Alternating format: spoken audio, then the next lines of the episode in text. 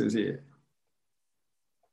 Säger jag hej och välkomna till Bara Ben-podden avsnitt nummer 43 kanske. Uh, ja, det ska stämma. Yes. Med oss idag har vi Mac Lind. Född den 1 november 1988 i Beirut, Libanon, för vilka han har gjort 10 landskamper. Som 16-åring tog han klivet upp i Västra Frölundas A-lag. Året efter, 2005, slog han igenom i Superettan med dunder och brak. Blev utsedd till årets försvarare i division 1 år 2006 och passade på att vräka in mål året efter. 2008 tog han sitt pick och pack och tog sig till fel sida bron för att skriva på för Häcken där han säsongen 2012 utsågs till lagkapten. Han var kapten för laget som bärgade den historiska andra platsen till Hisingen samma år. Ett år i Kina, en säsong i Halland och en herrans massa mål i lägre divisioner. Senare valde Mac att bli tränare, först för Huskvarna och nu för Norrby IF. Välkommen hit, Macklin. Tack så mycket. Tack, tack. Christian Olsson, hur är läget med dig? Eh, jo tack, det är bra. Det är bra. Ja. Själv då? Ja, det, det, det är på väg uppåt tror jag. Alltså, får, får jag avslöja att du fyller år idag? Ja, det Oj. kan man få göra. Ja, Oj, oj, oj. Grattis. ja tackar, tackar. Eh, så det, det är okej. Eh, Antonio, hur är läget med dig? Ja, stort tack. Det är både bra och mindre bra. Eh, Bra på det sättet. Full fart allmänt igång i det nya livet. Mindre bra ställde mig på vågen i morse, Daniel. Det var hemska siffror. Herregud, det här med småbarn Ja, det är katastrof alltså. Du, jag vet, vi surrade lite grann i våran tråd där. Vi, av någon anledning surrade vi vikt och då sa jag vad jag vägde, vilket är min normalvikt. Och då skrev du till mig, herregud, ta hand om dig. Hade jag skrivit idag till dig vad jag väger så hade du skickat blommor till min fru och sagt att det var en skön prick och vi, han kommer vara saknad. Ja, jag fyller 36. Det var ju många som trodde att du också skulle bli 36 i år, Moham, eh, Mac. En Men så är det ju inte. Ja, ja. Inget Europa för Blåvitt. Vad innebär, eh, vad innebär eh, det, tror gänget? Eh, jag vet inte hur bra koll du har på Blåvitts finansiella situation och vad det här uttåg, eller vad, vad missat Europaspel kan tänkas innebära. Uh, nej, men jag är inte jätteinsatt i siffrorna. Ehm, men det är klart att Blåvitt med, med sin historia och storlek, att man vill ju vara med och slåss som Europaplats. Och, det ger klirr i kassan om man tar sig vidare och gör det bra därifrån. Så att jag kan tänka mig att det blir ett bortfall eh, där. Sen, jag har inte koll om det är budgeterat att man ska ta sig vidare till, till Europa. Det, det borde nej, det ska vara där, Tyskland. Eh, det, det kanske det, det ska vara, våga tro. Men, eh, men ja, jag, jag är inte insatt i siffrorna. Kommer vi behöva sälja Antonio? Ja, men så här är det. Alltså, vi budgeterar ju inte för Europaspel, för det är ju lite naivt att ständigt tro att vi ska ta hem kuppen eftersom vi inte tar de där topp tre placeringarna. Men ja, ska man se på kostnadsmassan som IFK Göteborg har idag när det kommer till personalkostnader och den allmänna driften så behöver vi sälja. Nu gjorde vi ju ett bokslut som eh, jag tyckte var helt okej. Eh, men vi har fortfarande inte, vi befinner oss inte i den situationen att vi kan sitta trygga i båten utan vi behöver sälja för att ha ekonomin stabil fortsatt. Så ja, vi behöver sälja den här sommaren för att eh, ett, få ihop det. Gör vi en större försäljning så kommer vi gå plus. Och nu med missat Europaspel, hade vi tagit Europa så hade vi ju, det är bra, även Conference League är ju sådan. Skuttar man ett par omgångar in i kvalomgången så är det ju en vinstaffär. Eh, tar man sig till gruppspel, ja, men då, hade ju, då minskar behovet av försäljning radikalt. Så det, det är tungt att missa Europa eh, om man har den ekonomi vi har idag. Ja, och vi kommer ju gå in på varför vi missar eh, eh, Europa så där, om man tänker taktiskt och sådär. Men, men det tar vi lite senare. Men vem, vem ska vi sälja då Christian? Ja, men det är väl bara Williamson som vi har att sälja egentligen. Eh, kanske Carney då, om vi ens eh, lyckas krita ett ordentligt avtal med honom först. Någon Ja, men av- Hussein är, Hussein är en sån kille, alltså kritar han kontrakt och han gör det snabbt bra ifrån sig. Jag menar, eh, landslagssnack om den grabben tidig ålder, det, Europa älskar ju sånt. Och eh, sen, sen, sen har han en spelstil som eh, inte riktigt eh, kanske skriker eh, Blåvitt historik och det är ju en finurlig liten grabb det där. Eh, hoppas han får speltid. Man vill inte bara sälja han direkt. Det är inte det man vill. Man vill låta en sån här kille blomma. Men ska man snacka attraktionsvärde, Hussein har ju något, absolut.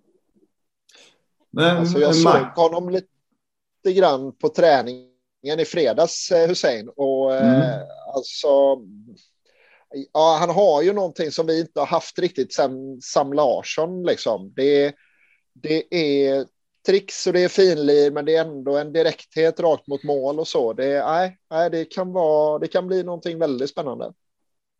Mac, du har ju jobbat som, för du är inte manager i Norrby nu va? Det var du. Jo, alltså det, det, är väl bara en titel tänker jag, men eh, tränare, huvudtränare, manager känns som samma sak alltihopa, men jobbar givetvis nära sportfrågorna tillsammans med Lasse Nilsson. Ja, just det. Vem, eh, vem, vem ser du har, det kanske blir en jobbig fråga för dig att svara på, eh, men vem, vem i Blåvitts trupp eh, tror du att man skulle kunna sälja? Ja, men jag, jag har inte sett Hussein särskilt mycket, men jag har bara hört lite och, och han har inte visat upp sig på allsvensk miljö ännu. Eh, men jag tycker uh, Wilhelmsson ser jättespännande ut. Klart han är ju ung, jag tror han är 03 va?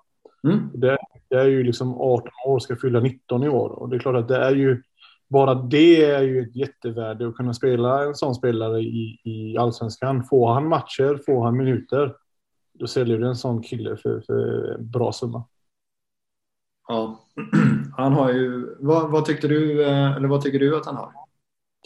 Eh, jag har inte sett det tillräckligt, eh, Oskar, men den speeden han har är ju det är viktigt att, att ha fotbollsspelare som har en, en fysik som påminner ganska mycket om, om speed, antingen i smartness eller faktiskt i fysisk speed. Han kan springa ifrån vilken backning som helst i, i allsvenskan i, i min värld i det lilla man har sett. Eh, mm. orädd i, i, sin spelstil. Alltså, man får inte glömma av, han är ju 18 år gammal. Och, och jag tycker inte det syns eh, så på planen att han bara är 18 år. Väldigt bestämd i, i löpningar. Det, det målet han gör eh, i cup, kuppspelet mot Landskrona alltså visar att det finns en bestämdhet i avslutsmomenten. Så jag, jag, jag, eh, om man spelar sån spelare, alltså vågar spela han hela våren fram till sommaren, det, det, är inte konstigt om det kommer ett jättebud på honom, tycker jag absolut inte. Nej, det är väl det man får hoppas på. Vad, vad är rätt steg för honom, Mac? Jag, jag, förlåt mig, jag tänker Mac, alltså när du ser en sån kille, du har ju erfarenhet från fotbollen, du har koll på kanske olika fönster eller olika ligor.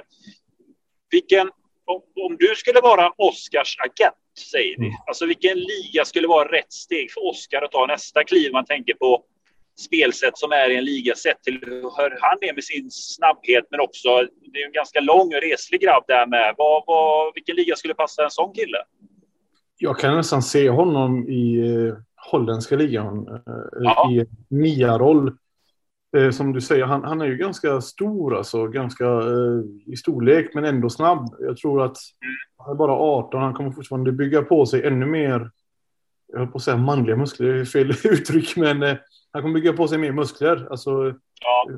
kraftfullare i, i det felvända spelet. Eh, duktig på huvudet, kan utveckla givetvis. Eh, eh, så jag, holländska, holländska ligan tror jag passar honom ganska bra. Eh, sen, alltså, ma, steget får inte bli för stort. Då, då blir det problem alltså, så, i utvecklingen.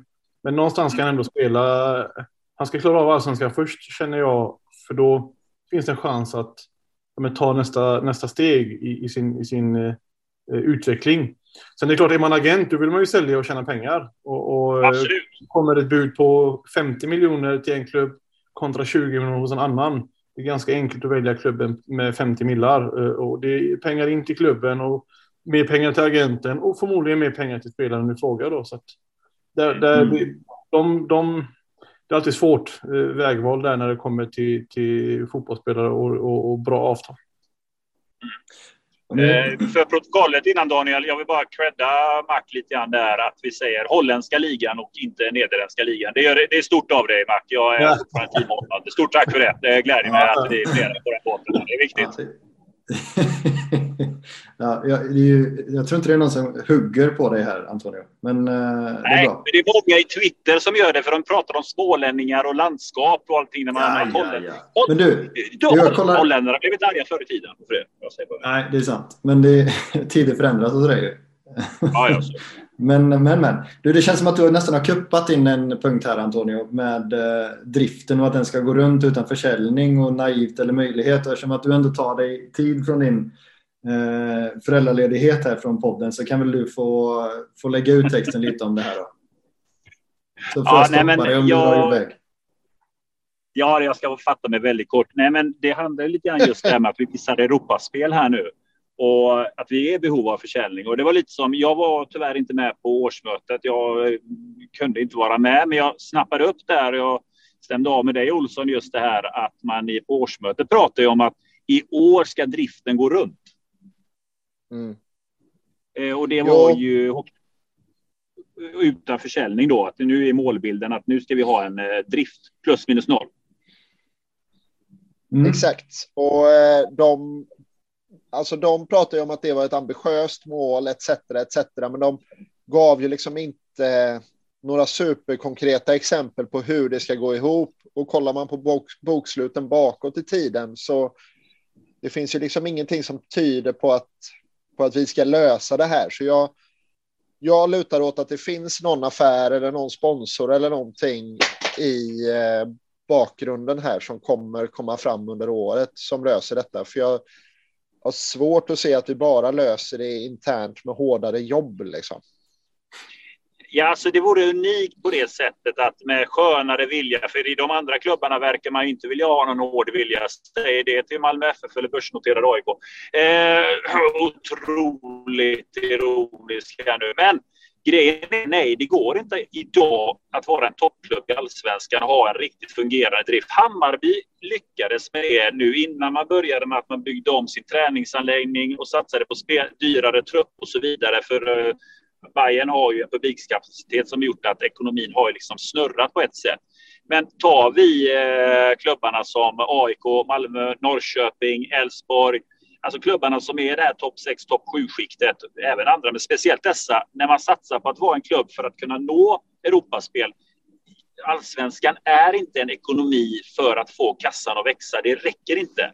Försäljningar och eventuellt Europaspel har ju varit det som har gjort en skillnad för att en ekonomi ska växa det, antingen har man som du säger en jättedeal på gång. Jag har svårt att se det, för det skulle i alla fall diskuteras om det. Håkan Mild har sagt att man ser just nu en prognos på att sponsorintäkterna ska öka 15 till 20 procent. Det är ju i runda slängar ett gäng miljoner, inte många, det är ett par.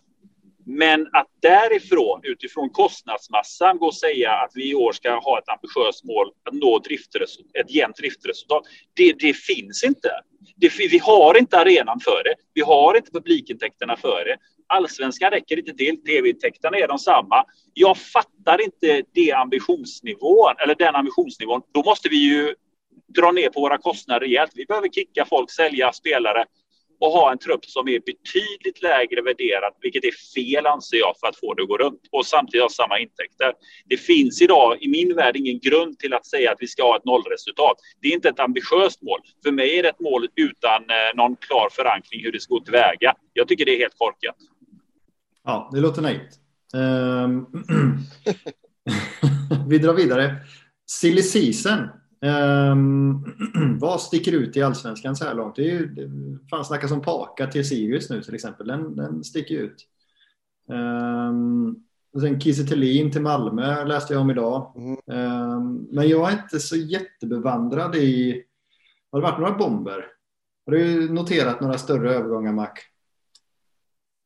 Eh, ja, det kan, nej, jag säger nej på den. Eh, det, det är väl kanske Kiese Thelin tycker jag ändå, eh, får säga för mycket, men det är en bra fotbollsspelare. Eh, och det är klart att han kommer tillföra eh, Malmö ganska mycket i, i den offensiva forwardsrollen där. Eh, det är väl något jag tycker är, är, är spännande. Sen tror jag Edvardsen eh, var en ganska billig peng för Djurgården. Eh, jag vet inte om vi fick loss han för 6-7 millar kanske. Med mm. den kvaliteten han har visat upp så är det faktiskt en ganska billig investering i, i, i min värld. Eh, sen en spelare jag håller högt, dels är jag väldigt färgad i frågan, det är ju Dijan Vukovic. Jag var förvånad att inte fler kunde rycka i honom med tanke på hans säsong i, i superettan. Men det är inte mm. det är ingen bomb, utan det är kanske mer en joker. Så, um, nej, ja, det är väl, det är väl de, framförallt Edvardsen och, och Kiese tycker det är spännande. Eh, så Kän Känslig fråga där om Edvardsen. Jag tänker ju att nu, nu spelar han ju Djurgården. Han har ju ett, ett tränarpar som är ganska, ja vad kan man säga, disciplin är ju ett ledord. Eh, när man har tittat på den här eh, dokumentären om Degerfors och jag menar där kunde Viktor Edvardsen gå in till eh, sportchefen och säga ja, så här ska vi spela. Och liksom mm. det var lite skönt ut på bygden där men alltså, har han den mognaden att liksom acceptera att eh, Kim och Tolle är ganska tuffa och säger vad de tycker och att rätta det i ledet? Har han mognat så som spelare tror du, eh, Mark? Mac? Ja, jag tror det är helt klart. Och sen är det väl lite om eh, lite ledarskapet. Det handlar väl mycket om hur mycket du tillåter. Alltså någonstans går du in till sportchefen och talar om hur man ska spela fotboll. Det, du kanske inte gör det det första du gör som ny i klubben, utan det där byggs upp under en längre tid. Och såklart, ja. är du tillåtande i den frågan, då kommer han ta för sig mer och mer. Så jag tror inte riktigt det kommer kunna ske i Djurgården på det sättet. Eller om han skulle ha gått till en annan klubb i Allsvenskan. Då man, mm. är man försiktig där. Tills han får det mandatet av men, eh, tränarna eller organisationen. Då. Så jag, jag tror, tror, du, tror du Kim och Tolle ger det mandatet om tre år? Eller? Om han gör 20 eh, mål varje år i Allsvenskan, då kan han gå in och, och, och tycka till. Eh, det, det, jag tycker inte det är fel. Man ska ändå våga släppa in fotbollsspelare och höra vad de tycker. Sen ja. betyder inte det att en tränare ska lyssna eller en sportchef ska lyssna och göra som spelaren säger eller tycker. Men det är viktigt att få lite åsikter så att man skapar en diskussion för att veta hur, vad är vägen framåt. Men jag som mm. tränare involverar mina spelare i sättet du spelar fotboll på. Jag menar, utan dem så blir det svårt att spela fotboll. Någonstans ska jag skapa en tro i, i det vi ska göra. Jag säljer in en idé och vill få med mig alla ombord för att få det att fungera. Annars kan det lika gärna kvitta om inte jag får hela truppen eh, tro, alltså, att de tror på det vi vill göra. Mm. Men, ja, precis. Men, men han ser lite vilsen ut eh, i den här tremanna-historien eller vad det är de sysslar med i, i Djurgården. Han ser inte helt bekväm ut i, centralt där tycker jag. Um, så frågan är hur han kommer... För i Degerfors var han ju väldigt involverad ju. Nu ska han ju, näst, nu ska han ju vara i box. Mm. Jag vet inte hur kul han tycker att det är. Jag tycker inte Djurgården har varit nöjda med någonting med sin försäsong. Jag tycker att det enda man läser är att tränarna tycker att det inte alls fungerat som det skall. det är inte första gången man läser det om Djurgården att Kim och Tolle är väldigt missnöjda med försäsongen. Och mm. även nya spelare som kommer in att de inte riktigt hittar rätt. Jag tycker det är ett återkommande fenomen. Just att eh, detaljerna inte sitter, detaljerna inte sitter. Men sen, sen så kommer det igång på något jädra vänster när de får igång det. Men jag tycker det är återkommande att det gnälls om att det ser för jävligt ut när de spelar.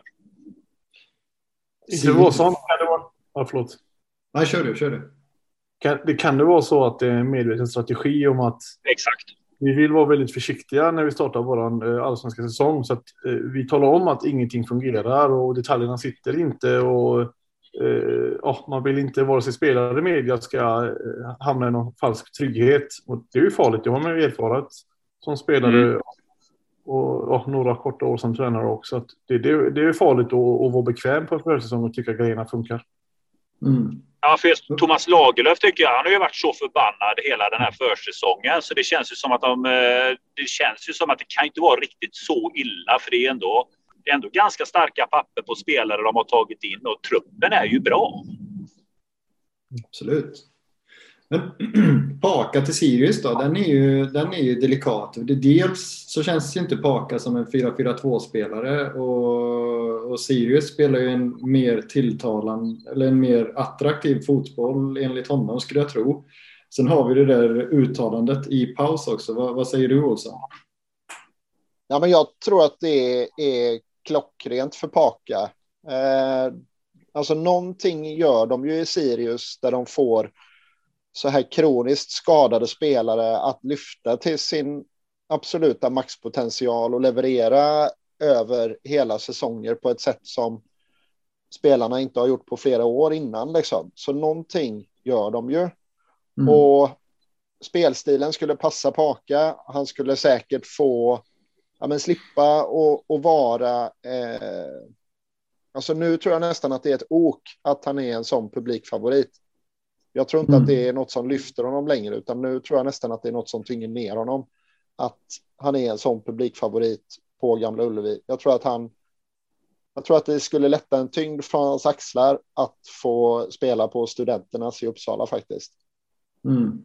Eh, och jag personligen skulle unna honom det. Ja, ja jo, det beror, beror på hur, mycket, hur många poäng han producerar, på att säga. Men, äh, men det, det, får man väl göra. Eh, men Mac, eller Mac det, kan man säga så som jag sa att Baka kanske inte är en 4-4-2-spelare? Alltså jag förstår vad du menar. Någonstans så, så vissa spelartyper passar bättre in i, i, i eh, andra spelsystem. Och jag håller väl med. Alltså en 4-4-2 som forward, det, det är kanske inte riktigt hans, eh, hans grej eller hans eh, egenskaper som funkar väl. För, för mig, spelar man 4-4-2, då ska det vara den forwardsuppsättningen med, eh, som man har idag med, med Berg och Wilhelmsson då, som, som är planen verkar det vara. Då. Så det, då får du den dynamiken i form av att du har en mer tydligare target forward som är otroligt skicklig i det felvända, smart fotbollsspelare och så har du en ung eh, löpvillig Wilhelmsson som är snabb i djupled. Den, den kombon behöver du ha. Slänger du in Paka som en, som en anfallare och han, och han spelar bredvid Berg, ja, då kanske inte du får de djupledslöpningarna eh, återkommande under 90 minuter. Liksom. Det, det, och sen spela yttermittfältare. Ja, det hade kunnat gå i en 4-4-2 då blir han kanske inåtgående yttermittfältare och agerar mer tia kanske i fickorna då, halven rättvänd mm. bakom motståndarens mittfält. Så att, ja, jag förstår vad du menar och eh, det kanske är mer kopplat till arbetssättet också såklart. Ja, vi kanske ska riva av det plåstret eh, direkt då. Eh, om vi tänker, du hade ju ett och annat att säga om, eh, om Blåvitt efter, efter er eh, lilla duster och så ska ni spela på fredag igen. Eh, vad, var det som, vad var det du tyckte att man kunde, du, du tyckte att man kunde ha högre förväntningar på Blåvitt mynnade ut i till slut? Ja, alltså, det blir så olyckligt när man, när man eh, uttrycker sig. Det är klart att media är skickliga på att snappa upp ganska snabbt när man, när man förväntar sig kanske mer. Alltså för mig, jag, jag har sagt det många gånger, jag, jag är fotbollssupporter som många, som många andra. Jag älskar fotboll, jobbar med fotboll, gör det på heltid. Sen det, den, jag förstår att det finns rivalitet mellan klubbar och supportrar och det är ganska viktigt att den, den finns, för det är så man, man lever lite i fotbollen. Och, eh, men någonstans kunna säga vad man tycker eh, är också viktigt, oavsett om du är en tränare, supporter eller en fotbollsspelare. Sen får man ju välja sina ord rätt så att det inte misstolkas. Jag, jag tyckte ju att, och jag tycker verkligen att Blå, Blåvitt har en fantastiskt bra trupp. Alltså de spelarna man har idag är bra fotbollsspelare. Och eh, nu var det, nu är inte han kvar Pontus, men han uttryckte sig någonting om att eh, det är den näst, näst bästa truppen i allsvenskan. Sen tycker jag att det kanske inte är rätt att, att säga det utåt på det sättet, men, men man har en väldigt spännande trupp med jättefina egenskaper. Och det, jag hade ju inte spelat 4-4-2 med den eh, truppen. Jag hade spelat Nej. annorlunda. Men eh, kan du kort, eh, för, eller vad hade du gjort med, med, med den truppen? Jag hade inte heller spelat 4-4-2 med den. Men jag, inte, jag, jag, hade, jag, inte. hade spelat, jag hade spelat en, en, en rakt upp och ner, jag svarar bara rätt upp och ner, men jag hade nog spelat en, en antingen en 3-4-3 eller en 3-5-2. Beror på lite vad, vad, klubben vill och vad de säger till mig. Men tar jag en 3-4-3 i utgångsläget då. Eh, jag tycker att Kalle spelar ju med fel fot till vänster i en fyrbackslinje. Bjärsar vill gärna spela till höger. Redan där, alltså Kalle är för mig en av uh, toppmittbackar i allsvenskan. Man vill använda hans högerfot, man vill använda hans offensiva egenskaper. Han är duktig på att ta fram bollen, ställa frågor till motståndarnas forward och mittfält. Eh, jag hade spelat Bjärs kanske i centralt i trean och Villar till vänster. Har en enorm vilande potential där som man inte får ut det är klart, är det fyra, eh, spelar en, en fyrbackslinje och du har två mittbackar och då kanske Kalle bör spela tillsammans med Bjärsmyr. Men du kanske tar död lite på Villar. Eh, så. Mm. Ja. Skulle du spela en trea, då får du en högerfot till, till höger och vänsterfot till vänster. Där din speluppbyggnad skulle kunna bli galet mycket bättre. Så där hade jag backlinjen klar. Um, sen hade jag nog spelat, med ta Emil och Wendt på varsin ving, vingeposition otroligt mm. skickliga i ytterkorridorer. De klarar av en egen kant bägge två i allsvenskan mot vilket lag som helst. Då skulle jag spela dem som vingbackar kanske och ha mm. Gurra och, och Tern med centrala eh, spelare i så fall. Och så är det fin konkurrens med Al-Amari som ska få chansen ett par matcher. På vingpositionerna och du har Jallo, han spelar vänsterback senast jag såg matchen. Det är ju inte hans position. Han ska inte spela vänsterback. Du, du, du dödar ju honom lite. Eh, han ska spela vinge, kanske till höger konkurrera med Emil, eller i, värsta fall vänd till skadad och då slänger in Jallow som vinge, för där är han mycket mer trygg med en Villar bakom sig, vänsterfotad. Där han får göra sina löpningar och jobba mycket mer framåtlutad än att bli väldigt passiv. Titta på han nu senast mot Elfsborg. Jättepassiv. Så fort boll hamnade hos en yttermittfältare, ja, då blir han väldigt försiktig utan vågar inte stöta och pressa liksom. Och det är ett mm. tecken på att man mår kanske inte riktigt bra i den positionen då. Um, så att, ja, men det, jag hade nog, och Norlin skulle kunna konkurrera som vinge också. Och så längst fram hade jag, det beror lite på med klubben här, men jag, jag tycker verkligen att Berg är ju, en klassanfallare, alltså kanske allsvenskans bästa forward. Och nu har du Sana som har gjort en fin säsong förra året. Väldigt hög expected goals såg jag innan eh, jag gick in och kikade lite på Blåvitt. Borde gjort kanske närmare tio mål enligt, mm. enligt Y-scout då, det här analysprogrammet då. Och så har du Aiesh som är skicklig, galet skicklig en mot en. Så någonstans en 3-4-3 och tyvärr tar ju i så fall William som stryk. Eller så använder man honom som en slags ytterforward i en trea. Och vill man spela med två forwards då blir det Berg och liksom Wilhelmsson där man har kanske Sana som en tia och använder Aiesh som en slags inhoppare. Det här är många fel, både tränare och klubbar. Man, man tänker bara en startelva. Okej, okay, mm. jag vill ha en startelva som ska vinna den här matchen. Men jag minns Blåvitt, alltså på, på min tid när vi mötte Blåvitt, ja då kanske Hussein spelade och Söder. De kunde starta matchen. Och så bara, de var jobbiga mot mig. Hussein löpte djupled, Robin Söder finurlig i ytorna. Ja, då fick jag slita och, och liksom, i 70 minuten, vi kanske leder med 1-0, 2-0. Och så ser man, oj nu är det ett byte. Man kollar bort mot bänken. Vem kommer in? Jo, det är Hannes Killer Stiller kommer in. Även om vi leder med 1-0 eller 2-0 och så vet man, ah, jävlar, nu kommer 20 jobbiga minuter. Och så börjar man pumpa boxen. Slå inlägg mm. från alla möjliga håll och så som mittback, ursäkta uttrycket, du skjuter, in, skjuter ner dig du blir ju rädd liksom för, för, för när man tar ut, uh, tar ut Söder, tar in Killer Stiller och så vet man, även om du leder med 2-0, Blåvitt kommer få ett par målchanser. Jag tror fan att den matchen kan sluta 2-2 och så får mm. man med sig en poäng. Så någonstans ser det som att det finns en startelva och en slutelva och inte bara en startelva. Att du ska bygga en trupp så att du kan verkligen vara lite flexibel och liksom försöka påverka en matchbild. Aiesh kan sitta, sitta i bänken, vänt har varit sådär idag. Han är trött nu i 70 Jag tar in Aiesh som wingback och spelar honom mycket mer offensivt. Då är vi mer framåtlutade. Så att, ja, vi är desperata. Vi ligger under med 1-0 i 80 Då kanske Sana går ner som andra wingback. Alltså, ni förstår, man skulle kunna mm. vara mycket mer dynamisk i det mm. taktiska med de spelarna. Så, eller få in eh, Paka som en slags tia och spela med två forwards ändå. Så du kan röra om mycket mer eh, så, med den truppen, tycker jag. Men det är min personliga åsikt. Mm. Nå något, något åt det hållet. Mm. Men eh, ja, eh, jag hänger med. Jag, jag hör vad du säger och jag tycker inte att det låter galet. Jag hade nog också gjort med respekt för att jag då inte kan lika mycket som en, som en välbetald fotbollstränare i allsvenskan såklart. Men jag hade nog också gjort något annat än, än 4-4-2 med den truppen tror jag. Ehm, Antonio? Nej, men alltså tittar man lite grann om vi tar det med Pakar. Ett eh, stort tack eh, Mac där för eh, genomgången. Herregud, man blir ju salig. Vilket nörderi. Du är ju tränare också, men det, det är gott snack. Eh, nej, men vi, jag, vi, jag saknar ju en riktig tia i IFK Göteborg idag. Jag saknar en tia som kan vara, för min värld, antingen vara den som går in från kant eller den som alltid är tätt bakom de båda forwardsen som kan vara den kreativa, som kan hitta på saker med bollen, ha lite den här fria, typiska. Jag har ju klassiskt nummer 10 i min värld, med Bobban och allt detta. Men jag ser ju inte att Paka är ju för mig en tia, men den tian passar ju inte in idag. Vi har, vi har ju liksom ett mittfält som är antingen för kraftigt balanserat neråt, att vi har de som ska bygga upp någonting, men inte vara den kreativa mitten som ska ge stödet till anfallarna. Vi förlitar oss mycket på kantspelet och det är lite mer rena kantspelare som som jag tycker man ser på matcherna ska liksom mata in bollar. Så med all respekt, jag förstår att Baka ser sig om eh, till att titta kanske till en klubb där en tia nyttjas mer som en tia ska nyttjas. Mm. Ja, det är spännande.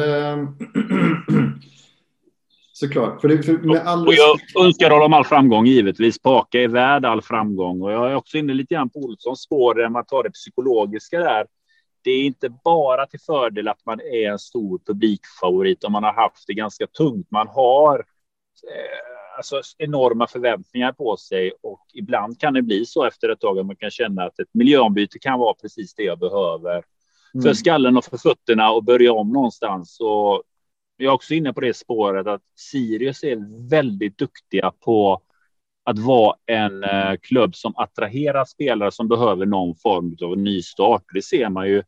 Jag menar, man följer en sån som Kouakou på Instagram. Alltså det, han är en enorm fanbärare för Sirius. Han är, mm. brinner verkligen för klubben och han verkligen njuter av att vara i en miljö där han känner att han kan blomma ut. Och så är det en klubb som också accepterar att det här är inte en slutdestination, utan här blommar det ut och sen så ska vi hjälpa dig att ta klivet ut.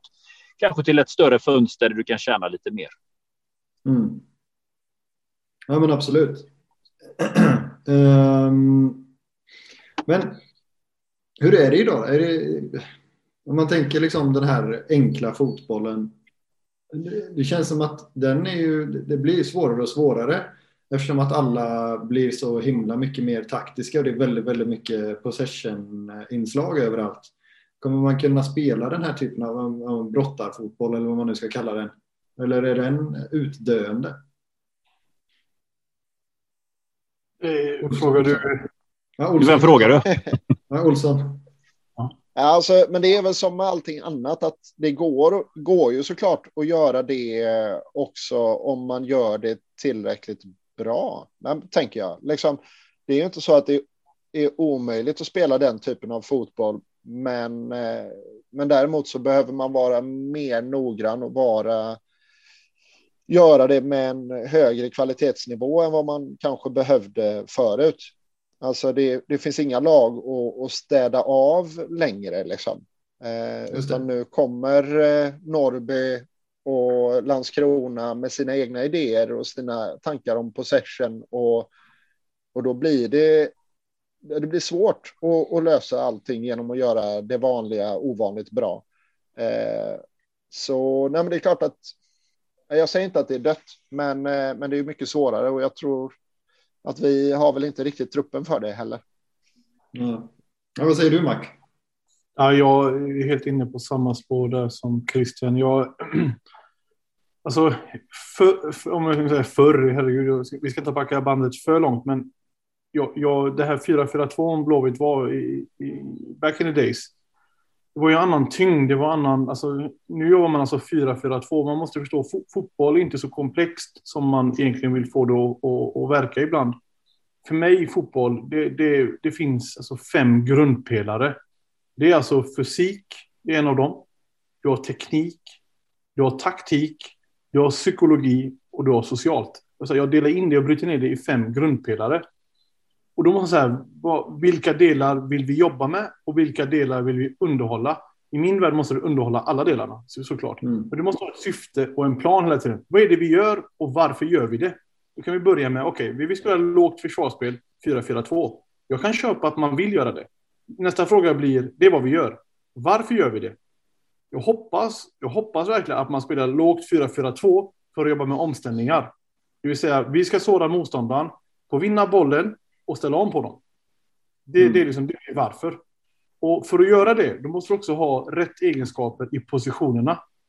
Alltså om jag ska spela 4-4-2 lågt och spela omställningar, jag hade förmodligen inte använt Sana och Aiesh på varsin kant. För det är två fotbollsspelare som helst vill springa med bollen under fötterna, inte utan mm. bollen. Då hade jag i, i, i, så fall hellre spelat kanske Norlin eller Williamson på varsin kant. Så här, när vi vinner boll, grabbar, så springer ni allt vad ni kan i djupled, för vi ska jobba med offensiva omställningar. Jag kopplar alltså ihop lågt försvarsspel, 4-4-2, med offensiva omställningar. Det kan vara en idé, alltså, så jobbar vissa eh, i, i, sitt, i, sitt, i, sin miljö eller som arbetssätt. Men det kan inte vara att jag spelar lågt, lågt försvarsspel 4-4-2 och jag vinner bollen. Det händer ingenting i omställningarna. Vi spelar bollen på fötterna till varandra. Då är det för mig nästan självmord. Så eh, de här fem eh, grundpelarna då. Hur... Är det viktigt att alla samspelar så att säga eller, eh, eller är det någon som man kan ge vika på liksom? Eller är alla lika viktiga? Ja, men alltså, någonstans så handlar det väl om men man måste underhålla alla, alla, alla fem och jobba med dem. Och, alltså, så här, jag, när det kommer till det taktiska, alltså, det, Man får ändå vara lite kaxigt ödmjuk och det gillar jag att vara. Jag upplever inte att det är många som kan slå mig på fingrarna rent taktiskt. Så det, det, för mig handlar kanske taktik inte om att jag gör någonting på en tavla och sen ska fotbollsspelarna eh, bara anamma det, utan det, det handlar om att få dem att spela den här matchen, kalla det för schackmatchen då. Och, och, och för det krävs att man printar in beteenden på planen och jobbar med så här beteendeinlärning. Ja, då. Men när det kommer till det taktiska, där, har jag, där det ligger mig varmt om hjärtat. När det kommer till fysik då, då har jag en, fysio, alltså en, en fystränare som sköter om den biten och underhåller den vecka in, vecka ut. Eh, psykologi, då oftast har man en idrottspsykolog som hjälper spelarna. Vi pratade om Paka förut, hur, hur han att prestera under press och, och sådär. Eh, att vara publikfavorit. Ja, då, man tar hjälp av en idrottspsykolog så att man släpper på den pressen, jobbar istället med beteenden. Vad är det man ska göra på planen när man får boll i de här situationerna? Då? Man, man underhåller alla fem delar och som sagt helt har ett syfte och en plan med, med det man vill göra. Mm. Det, ja, förlåt Christian. Ja, nej, men jag, jag får genast tusen frågor här nu, Mark. Eh, men eh, eh, idrottspsykolog, jobbar, du, jobbar ni bara en och en med honom eller jobbar ni ibland i helgrupp eller i smågrupper med honom? Precis, eh, jätteintressant fråga, bra fråga. Alltså, om vi ser de här fem grundpelarna, jag brukar säga att vi har huvudtränare inom alla olika områden. En, en fysik, det förstår ju vem som helst, det är en fystränare som är ansvarig för fysiken. Se till att bygga fysiska monster. Det är ditt ansvar i, i, i Norrby då. Tekniskt så har vi en huvudtränare där. Han heter Marcus Översjö och han är vår assisterande tränare. Han ansvarar för att spelarna underhåller sin teknik. Isolerade övningar eh, och så vidare. Taktik har jag ansvar för. Psykologi har vi en som heter Erika Hellberg som är idrottspsykolog. Och då jobbar hon alltså i antingen i smågrupper eller en och en med spelare. Så det varierar beroende på vad hon har för syfte och tema eller vad hon har för plan. Men hon har en väldigt tydlig plan på en säsong. Jag börjar mm. kanske med, med smågrupper, jag tar dem individuellt och så är det kopplat till fotboll. Vad, eh, alltså det är inte så att jag mår dåligt idag, jag kan spela fotboll, utan det är mer hur ska vi få dig prestera fotboll? Hur ska vi få dig att skapa det här beteendet på planen? Exempelvis, eh, ta något exempel med någon spelare i, i Blåvitt. Jag har inte någon på rak arm som har ett beteende man vill lära in och kanske gör någonting som man inte vill. Kan ni ge mig ett exempel på någon spelare? Tobias gör... Sana kanske vänder hem ganska ofta då? Ja, jättebra. Och du säger, okej, okay, Tobias Sana, nu vill vi att du ska liksom, när du blir rättvänd på bollen så vill vi att du tar fram bollen. Eh, och då ska man liksom, då skicka, skicka jag henne på uppdrag. Så, du är idrottspsykologen här. Jag, jag har Tobias Sana här. Vårt arbetssätt är när vi hittar honom eh, halvvänd rättvänd, då vill jag att han ska ta fram bollen mot mittfältet och inte börja om. Då är hennes uppdrag här nu att försöka få honom ur ett idrottspsykologiskt perspektiv, få honom att göra den här aktionen och skapa det här beteendet.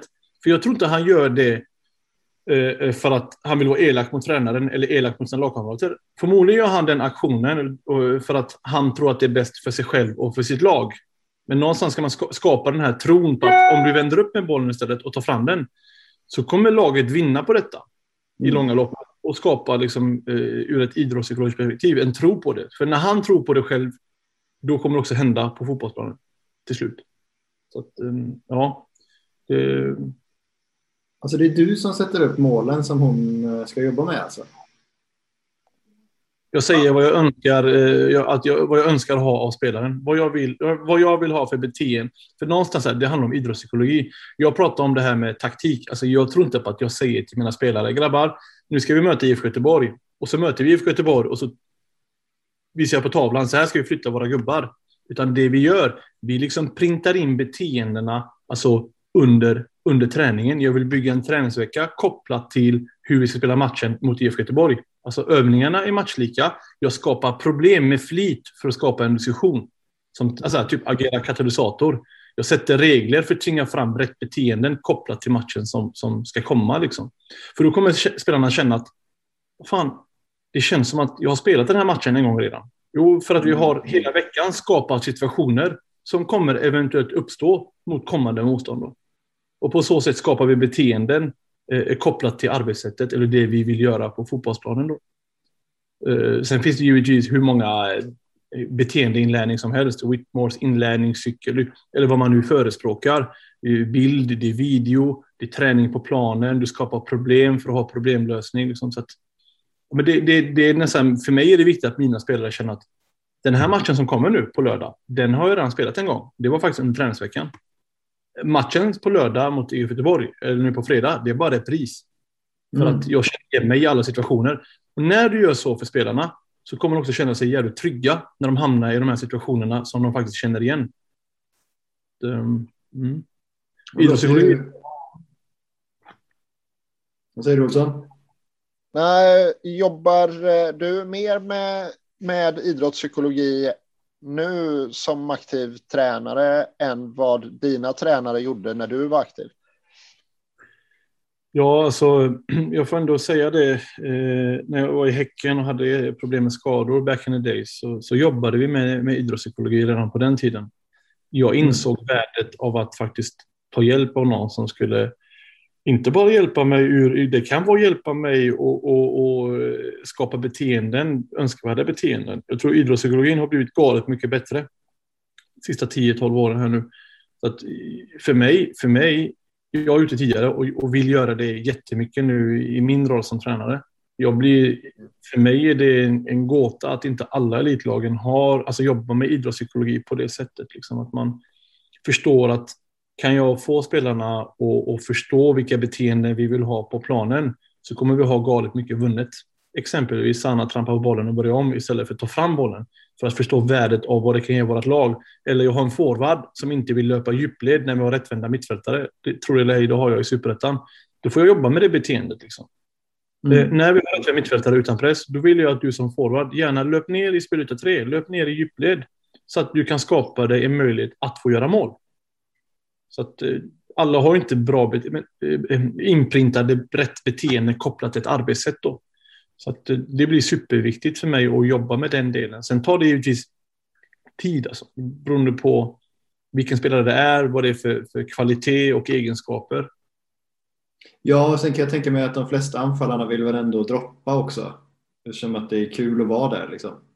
Det är jätteroligt. Det är det som är. Det är jätteroligt att komma felvänd och få bollen med mittback som trycker det aggressivt i ryggen. Det är, men det är inte så effektivt alltid. Nej, precis. men det är ju ett superintressant eh, arbetssätt ju.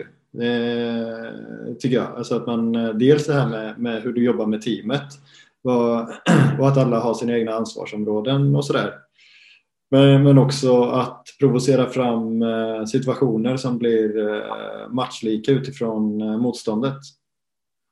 Jag kan säga vi, vi tränar högt, högt pressspel eh, mot 4-4-2 och det var IFK Göteborg, det var på torsdagsträningen. Mm. Och jag, jag hade sett någonting i, i Blåvitt i speluppbyggnad och det var att Tern ibland faller ut och vill liksom hämta bollen bredvid mittbackarna, fast utanför kan man säga. Så att man nästan, istället för två mittbackar, så står man med två mittbackar plus en central mittfältare. Det har jag mm. sett Tern göra lite kanske. Jag tror det är på eget bevåg, för jag har sett han göra det i Norrköping också. Men då provocerar jag fram det genom att ena laget är IFK Göteborg och andra laget är Norrby. Så jag bad en av mm. mina mittfältare att gå ut och, falla ut i den positionen, skapa lite räknefel för dem och skapa det här problemet då. Någonstans försöka med flit skapa problem så att det blir massa diskussioner. Så vi hade ju en mi minikris inför Blåvitt-matchen i vår höga press. Den funkar ju inte. Nej. Vi har ju fått problemen, vi har tacklat problemen, vi har pratat om dem. Vi slutar träningen med att säga ja, vi, har, vi, haft, vi hade problem idag mot IFK Göteborg. Men eh, som tur är har inte matchen spelats än. Den kommer spelas först på lördag. Vi får chansen att korrigera vårat liksom. Ja, men för, precis. För, för Tern faller ner i den ytan, men det känns som att du är inte den enda som har noterat det. Och det, han är inte så flexibel där tycker jag. Han, han nyttjas inte så mycket som, som man tycker att en så skicklig spelare borde göra. Ju. Mm, och jag, jag faktiskt, jag får ändå villigt erkänna, eh, alltså, jag har inte sett Blåvitt jättemycket. Det var mer inför våra match som vi jobbade. Mm. Vi scoutade i, knappt två matcher liksom. Det är inte tillräckligt för att se. Men för mig, Tern, jag, jag håller med om att det är en galet skicklig fotbollsspelare. Och han ska man kunna använda ännu mer. Eh, så att han kommer till sitt rätta. Det här med falla ur, falla ur och hjälpa mittbackarna. Det kan jag köpa att man gör ibland om motståndaren sätter press med två spelare. Alltså mm. två forwards. För om två forwards sätter press på två av våra mittbackar så kommer det uppstå en man-man situation. Vi vill ju när vi spelar anfallsfotboll, vi vill ju helst vara en man mer än motståndaren. Mm. Så motståndaren sätter press med två anfallare och vi har två mittbackar.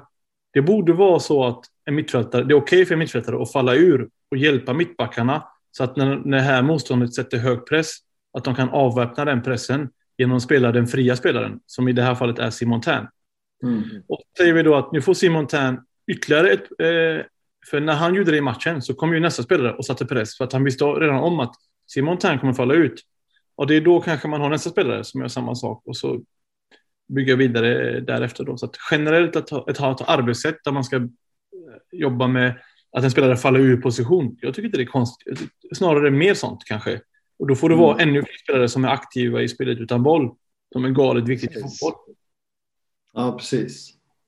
Um, men um, hur, för, för, det måste ju vara extremt viktigt för er också, tänker jag, att kapitalisera, eller vad man ska säga, på, på alla spelare. För att ni, ni har ju en, misstänker jag, ganska smal budget. Um, det är, alltså, är det viktigt för er att de kanske till och med överpresterar? Eller blir det här, liksom, vad ska man säga, den här tydligheten extra viktig när man har ett, en, en kanske till viss del begränsad grupp då? Alltså, ja, jag är kanske lite så här, man är, man är ju dum i det man gör, men någonstans sen, när vi ska, oavsett vilket motstånd man möter på andra sidan, alltså jag har ju respekt för IFK Göteborg, jag tycker det är en fantastiskt stor klubb. Eh, men när vi, ska, när vi själva ska möta IFK Göteborg, jag tänker ju så här, i mitt huvud, vi ska vinna. Mm. Alltså, jag går ju in för att vinna. Jag har ju det mindsetet och jag vill gärna sprida det till min omgivning och mina spelare. Jag spelar inte fotboll för att förlora, jag spelar ju för att vinna. Sen det är klart att det är olika förutsättningar på ena sidan kontra andra sidan. Men att skapa mm. den tron att man kan vinna, det, det, det är för mig, det måste finnas där. Hade jag varit IFK Göteborg och jag ska möta ett superettalag, jag går in med mindset, jag måste vinna med 3-4-5-0. Annars har inte jag, jag har inte gjort mitt jobb som mm. spelare eller Jag ska ju vara klasskillnad bättre än de jag möter om de är i en lägre division.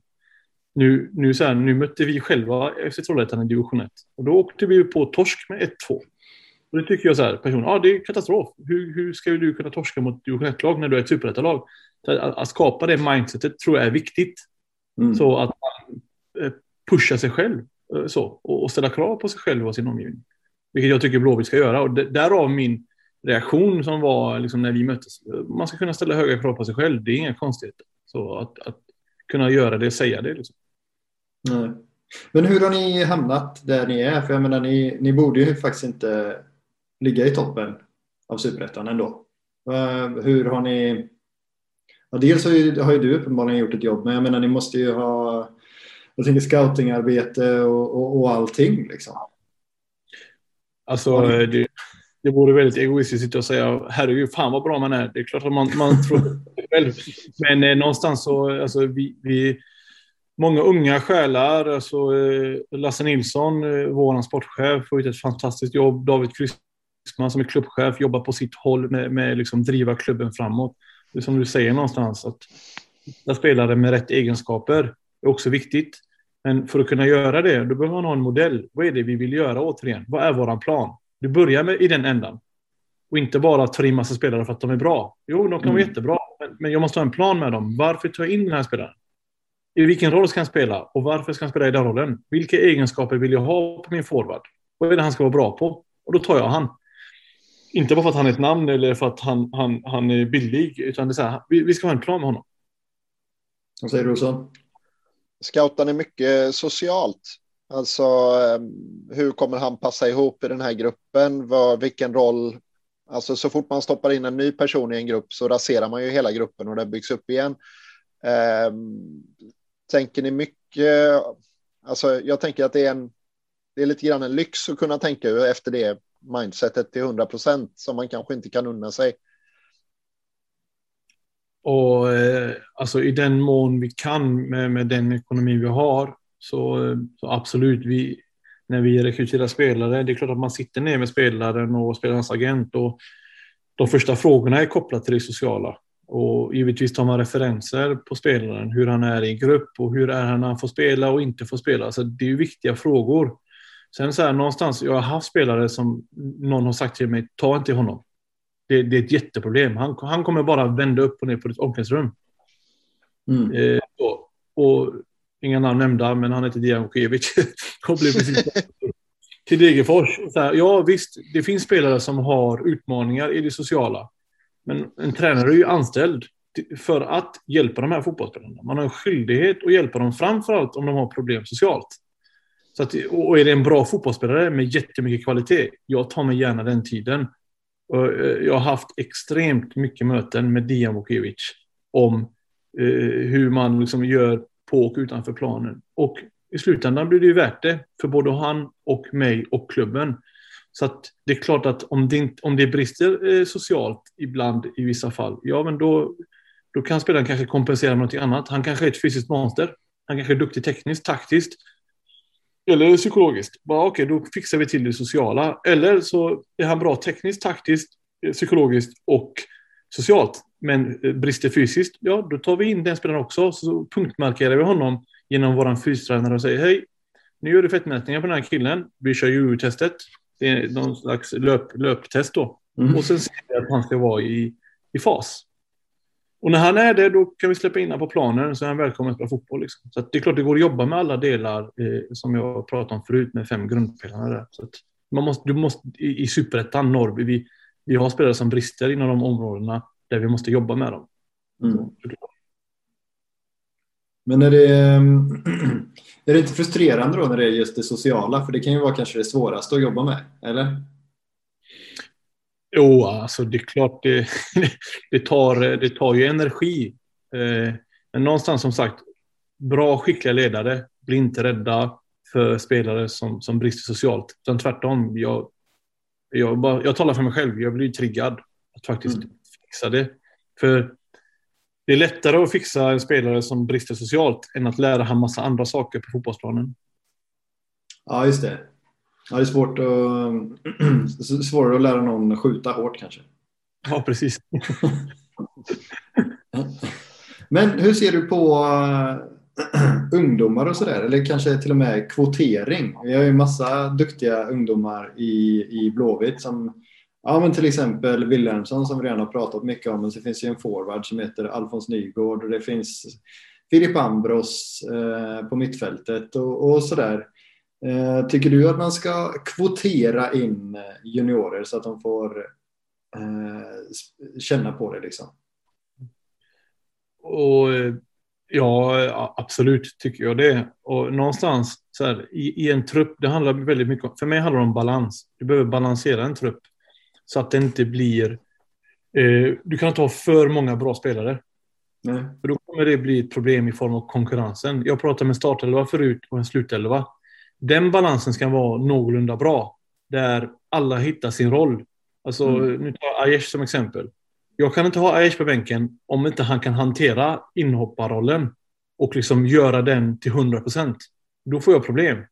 Så att någonstans handlar det om att balansera en trupp så att det finns en startelva i utgångsläget och det finns en slutelva i utgångsläget. Sen finns det en massa jokrar som kommer smälla till år in och år ut där får man ändå skapa lite utrymme för jokrar, skapa utrymme för unga spelare att blomma, blomma fram. Wilhelmsson. Ni nämnde Hussein, jag har inte sett han särskilt mycket. Men de ska kunna komma in. För jag menar, unga fotbollsspelare, 18 år, 19 år, de ska kunna komma in, eh, om de är tillräckligt duktiga, komma in och spela i IFK Göteborg om man har en grund och ett arbetssätt som är välfungerande. Alltså hoppar du in i ett maskineri där 10 av 11 fungerar jätte, jättebra, den elfte spelaren kommer inte påverka om man tror det, då är man ute och cyklar.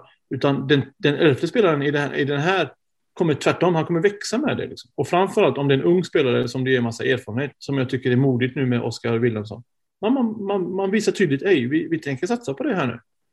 Mm. Ta den här chansen. Jag, tycker, jag tycker det är fantastiskt, en 03 som ska få chansen i, i liksom IFK Göteborg på topp. Det, jag tycker det är helt rätt, liksom, för då, det kommer innebära att han växer för varje match, vilket han har gjort. Han kommer att, och, eh, förmodligen om han startar eh, halva säsongen, kommer att ha ett jätteintresse på sig. Och så kan han gå för ganska mycket pengar. Men sen ska man ha en plan. När han går bort, vem, vem kommer in därefter? Så att det hela tiden mm. finns en tanke med när man släpper iväg spelare, att det hela tiden finns en backup eller en skuggelva, som jag kallar det. Att, man har en plan för vem man ska ta in när man tappar en. Liksom. Och det maskineriet ska vara liksom igång med, med en jävligt bra scoutingverksamhet, vilket i min värld ska vara toppklass om man heter IFK Göteborg. Ja, men det, ja precis. Det, det, det verkar ha varit eh, både upp och ner med, med just uh, den biten känns det som. Men har ni den lyxen? Alltså har ni den lyxen? Nej. Det, det, är jag, det är jag och Lasse Nilsson som, som, som sköter den delen i stora hela. Lasse drar också stort lass givetvis. Så att, eh, sen har vi givetvis en, en eh, eh, scouter som hjälper till. Men de är ju inte heltidsanställda för klubben utan de försöker hjälpa till så gott det går. Eh, där givetvis har vi mycket att utveckla när det kommer till scoutingen och det är inte jättekonstigt för vi, har inte, vi är inte i samma nivå som IFK Göteborg där, där vi har den möjligheten. Men jag personligen, jag har sagt det till min sportchef och till min klubb att jag, jag tycker att bland de viktigaste positionerna i en idrottsklubb det är ju, det är ju scouterna det är ju scoutchefen och scouterna där under. För någonstans är det de som gör grovjobbet för att hitta spelare med rätt egenskaper i, i respektive position. Alltså du besparar mig som tränare så mycket tid och så mycket huvudvärk genom att hitta spelare med rätt egenskaper. Säger Christian? I en klubb som Blåvitt dessutom, där, där det ska utkrävas ansvar med jämna mellanrum, så är ju en scoutingchef och ett scoutnätverk skulle ju kunna innebära någon form av kontinuitet där sportchef och tränare då och då får gå av ja, närmast politiska skäl. Liksom. Eh, att man flyttar på dem på grund av att resultaten inte har blivit kvar bra. Liksom. Men då skulle man kunna ha ett scoutingnätverk som på något sätt får, får driva vidare sin linje och, och, och ja, men kunna ha, vara en röd tråd i föreningen. Hur mm, frå, frågar jag inte koll, hur jobbar Blåvitt med sin scouting? Alltså så här, vet man om det finns en scout, eh, scoutingchef och scoutinggrupp och nätverk? Och så Ja, Olle Sultan eh, och Robin Söder. Eh, bland andra då. Sen misstänker jag att man säkert jobbar med agenter och, och dylikt. Jag vet ju att eh, eh Mats Gren scoutade nog ganska mycket, till exempel när han var sportchef Eh, tillsammans med Sultan. Eh, men jag har, jag har lite dålig insyn faktiskt i hur, de, eh, hur, hur stort det nätverket är. Ehm, jag vet, vi, vi är väldigt sällan nere och fyndar i division 1 och, och sådär till exempel. Men jag vet inte, var kollar ni någonstans? Kollar ni på ettan? Är ni till och med nere i tvåan och, och gräver eller? Vi, vi, vi brukar säga det, division spelare som slår mm. har vi oftast kanske inte chans på för då går de, går de, oh, går de till en annan klubb. Så vi behöver ju hitta divisionsspelare som inte riktigt har slagit. De är bra i division 1 men inte har slagit rejält ännu. För då hoppar ofta divisionsspelare ett steg, kanske antingen direkt upp till allsvenskan eller till klubbar som betalar kanske mycket mer. Så mm. vi är i division 1 och division 2 givetvis och, och jobbar.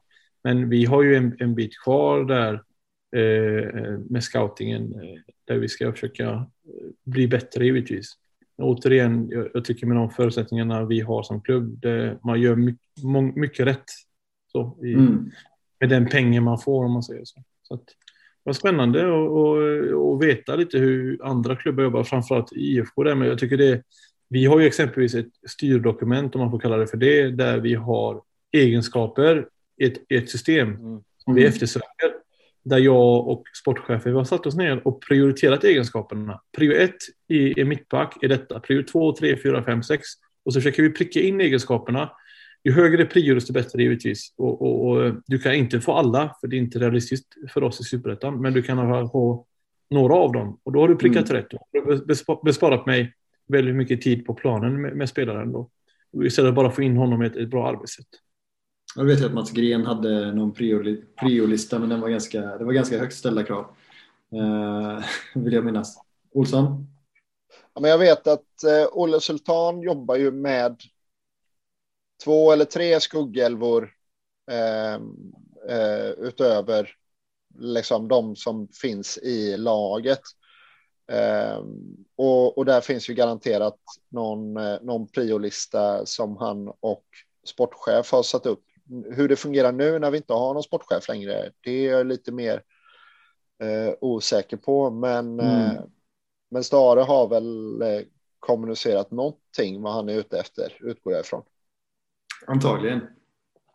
Um, men det är ju um, det är spännande det där med... För, för jag funderar på om man ska försöka generalisera, om man tar en anfallare till exempel i division 2. Hur, mycket, hur många mål ska en division 2-anfallare göra för att vara intressant för Norrby?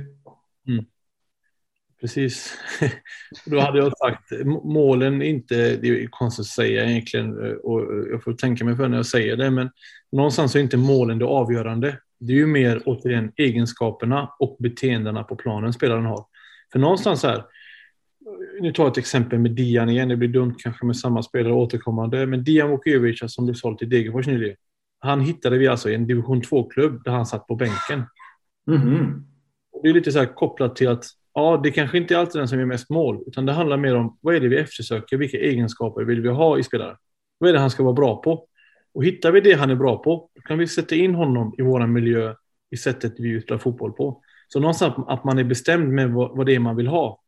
Och sen leta efter det man vill ha och inte hur många mål han har gjort eller hur många nollor han har hållit som målvakt. Utan mm. verkligen bestämt jobba efter en tydlig strategi. Så det är klart, ju större klubb, desto mer förutsättningar har du att pricka rätt. Vi prickar ju fel då och då givetvis. För att det är inte alltid att man ser rätt på, på ett par matcher. Liksom, utan det tar ju tid att lära känna spelaren och, och liksom att man har sett rätt egenskaper. Eller att nivån han spelar på är inte så jättehög. För division 2 och superettan, jätteskillnad. Division 2 och allsvenskan, galet mycket större skillnad. Så att, att det gäller att kanske leta mer egenskaper än, än antal mål eller namn som jag var inne på tidigare. Så, eh, kopplat till hur man vill spela fotboll. Men att värva en jag kan tycka, eh, ta han, eh, jag nämnde han förut, eh, Killer Stiller. Ja, men mm. han hade funkat i ett lag som bara spelar jättemycket possession med droppande forward. Han ska nog spela ett lag som skulle pumpa inlägg och vara jättejobbiga mot motståndaren. Mm. Medan Paka, han kanske ska spela ett lag som vill ha mycket boll och äga boll till varje pris. Där man ska jobba i, i små, på små ytor i fickorna och bli halvvänd rättvänd och ställa frågor till motståndarens backlinje. Då kanske han passar bättre in i den modellen då. Så någonstans plocka spelare med egenskaper som funkar till den modellen man vill ha. Spelar man 4-4-2 lågt försvarsspel, då bör du ha snabba yttrar som älskar löpa i djupled på offensiva omställningar. De, bara, de, de, de, de, vill, de, de vill bara gå iväg i djupled. Det är mm. nästan ibland att hålla dem från att gå iväg i djupled. De vill inte ha bollen på fötterna, de vill ha den i djupled. Så att, mm. Men hade ni till exempel, hade du, om, om du och Lasse läser i lokaltidningen om någon eh, 20-åring i division 4 som gör 45 mål på en säsong, hade ni åkt och kollat på en sån? Det är helt sjukt att du säger det egentligen, för vi mötte med vårt U21 ett division 3-lag som hade gått upp från division 4 till 3. Och då var det en ganska intressant anfallare där eh, som, som gjorde det jättebra i den matchen. Och han, så här, han har ju sagt att han ska vi nog följa och se vad som händer med honom i division 3.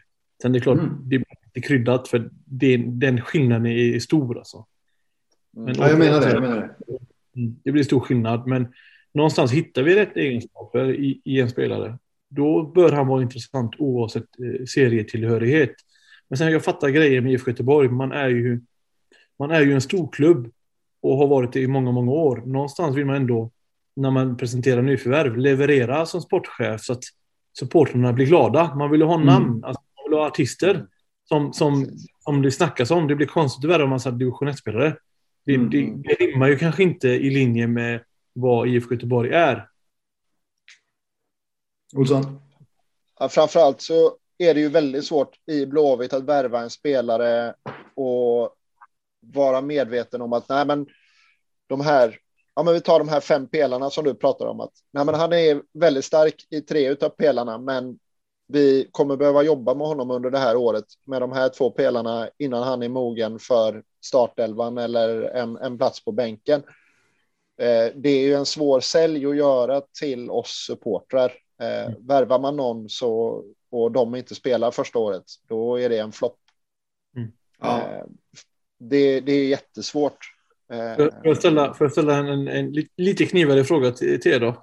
Ja. Ja, eh, om ni, om ni, eh, nu är ni eh, inbitna supportrar och, och ni, ni, ska liksom, det är en ny säsong i, i allsvenskan. Ni har redan era två anfallare klara i ett 4-4-2. De två ska spela. Mm. Och jag vet inte vad är realistiskt att eh, Berg kanske gör 10 plus. Eh, han kommer upp i en 12-13 mål. Det får man ändå säga är lyckad säsong för hans del. Eh, mm. Nu har Wilhelmsson, han kanske gör en 7-8 och, och gjort jättemycket nytta och sprungit sönder försvar i allsvenskan. Ja, det är kanske, kanske okej okay för åldern och sådär. Eh, höjer värdet avsevärt på, på, på marknaden. Men då ska man ha en, en, en som ska in, in och hoppa in för de två. Och bara, ah, vi har inte den där superspetsen man kan se på rak arm. Det var ju han man tog in, Erik Sorja. Mm. Eh, jag vet inte vad efternamnet. Han har, har ju inte sett spöken av. Men om, om jag hade sagt så här, ja, det finns en spelare i Superettan. Om han sitter på bänken i 30 matcher och kommer in 30 matcher sista 20-25. Han kan ge sju eller åtta mål. Nio eller tio mål om han har flyt på en säsong. Tar ni honom? Då ser jag hellre en junior. Okej. Okay. Om gör en ja, eller två. det är sant. Ja, precis. Ja, men då får det vara en... Ja, men då, får det vara, då, då får det vara en lovande junior då som man jämför med den. Inte, inte vilken junior som helst. Uh, men om man har en junior som har ett avlagskontrakt till exempel. Då vill jag nog mm. att den ska spela. Uh, okay. Men om man tänker att vi har juniorer som sitter på juniorkontrakt. Då, då, då skulle jag kunna tänka mig en superettan-spelare som är tänkt som inhoppare, absolut. Mm. Jag tar eh, superettan-spelare med 7, 8, 9 mål direkt. Mm. Ja, det är intressant. Ja. Alltså, eh, jag, jag, vet ju att vi, alltså någonstans så behöver vi eh, slussa fram juniorer, men mm. eh, Blåvitt har en sjunde plats som bäst på fem år här nu. Eh, mm. Jag tror att vi eh, behöver ha en uppåtgående trend ganska snart eh, faktiskt. Ja, jag är svag för juniorer också. Ja, det... jag, jag, jag, man köper, alltså jag gillar ju det. Jag, jag, är ju, jag gillar också att jobba med unga spelare. Det triggar ju. Men någonstans här, det, det, ja, man vill också prestera fotboll. Liksom. Man vill hamna högt upp i tabellen. Någonting har hänt mm. sista, vad blir det nu, fem åren som du sa. Jag tror det var senast man hamnade högt, var det inte 2016 va? 2016, 2015 var man tvåa och fyra. Ja, mm. precis, exakt så. Men säsongen 2017 hände ju någonting med Blåvitt. Eh, ja. 2017 och framåt. Mm. Man, man bytte identitet och det värvades in spelare. Och man får säga vad man vill, man försökte gå en ny väg. Liksom. Men det hände ju någonting resultatmässigt med, med, mm. med klubben. Och inte bara alltså, vi tog in så här mycket poäng, utan jag, jag, jag kikade på något som heter expected points, alltså förväntade poäng man skulle ha tagit i, i allsvenskan. Man ser alltså, man, man hackade ner nästan 10-15 poäng i förväntade poäng efter mm. liksom 2016 någon gång. Så att, från och med 2017. Så man har aldrig återhämtat sig riktigt där man har kommit mm. upp ett visst antal poäng. För att vinna allsvenskan behöver man närmare 60 i förväntade poäng. Det kanske man tar mer eller mindre. Men, men någonstans bör du uppnå runt 60. Jag tror jag såg att man, man var uppe i i alla fall över 50 senast 2016. Sen dess har man inte varit nära de förväntade poängen. Så någonting har ju hänt sen, sen 2017 med liksom så uh, i, i, i mina rena poäng då. Och mm. jag vill säga, Blåvitt ska ju vara topp topplag varje år. Man ska, mm. ska slåss om SM-guld varje år. Så det, det bör man rimligtvis kunna ställa de kraven. Det var rätt intressant faktiskt. Eh, det har jag inte reflekterat över, men det stämmer ju. Eh, just att de förväntade poängen är så, så få. Det är ju det är skrämmande. Men vi, ska alldeles strax eh, runda av här, Mac. Men du sa ju innan jag tryckte på att spela in att du inte har några skrupler, så vi får väl ta och prata om det där självmålet då. Ja, herregud, det går jättebra. Vad hände? Vad, vad, vad vill du veta? Ja, oh, herregud. Det var så... Vad fick du? ja, exakt så.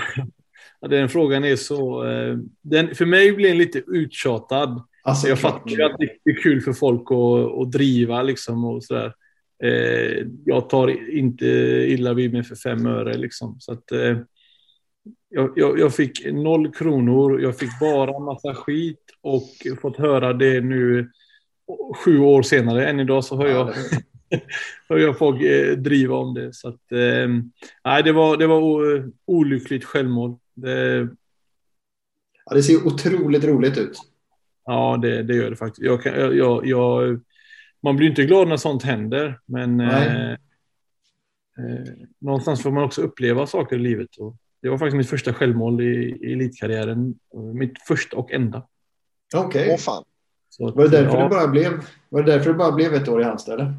Ja, exakt. Skam. Nej. Ja, precis. Nej, jag kände att jag gjorde väl eh, några månader efter det, året efter, men jag kände att jag var färdig med fotbollen. Alltså, det, var, det var bara att gå vidare. Och ja, det var så? Mm. Ja, du tröttnade liksom? Ja, jag, alltså, för mig så här, fotboll, eh, om inte jag har drivkraften och motivationen att, att spela, då är det bättre att göra något annat. Jag kände där och då att jag har tappat motivationen faktiskt. Mm. Att springa runt på Sandmark eh, på hösten och vintern är inte så kul kanske? Nej. Jag, jag ska faktiskt avslöja en grej här nu. Jag, jag, jag var väldigt, väldigt nära IFK Göteborg. Jaså? 2015 efter den säsongen i, i Halmstad. Jag, eh, på läktaren sitter Mats Gren och vi hade träffats och eh, börjat prata avtal och, och det, var, det var mer eller mindre klart skulle jag säga. Det fattades Jaha. Bara en signatur och han satt på läktaren den matchen när jag gjorde det självmålet. Oh. Så att någonting hände. Jag, jag blev inte omtyckt av Blåvitt-fansen och eh, ja, det, det, tog lite på mig. Eh, mm. att, att det blev som det blev. Så att, ja, det, eh, det, var, det, var, det var treårsavtal som skulle signeras där och då. Men jag vet inte om, om det var en lycka för Blåvitt-fansen eller olycka. För att man hade fått en jävligt bra mittback på den tiden. Numera det, får man, det får man ändå säga. Det, det, måste man ju, det ska man ju komma ihåg. Att du, var ju, du var ju en bra mittback. Det får jag säga ja, också. Ja. Nej, ska... ja. Nej, det är väl inget att skämmas för.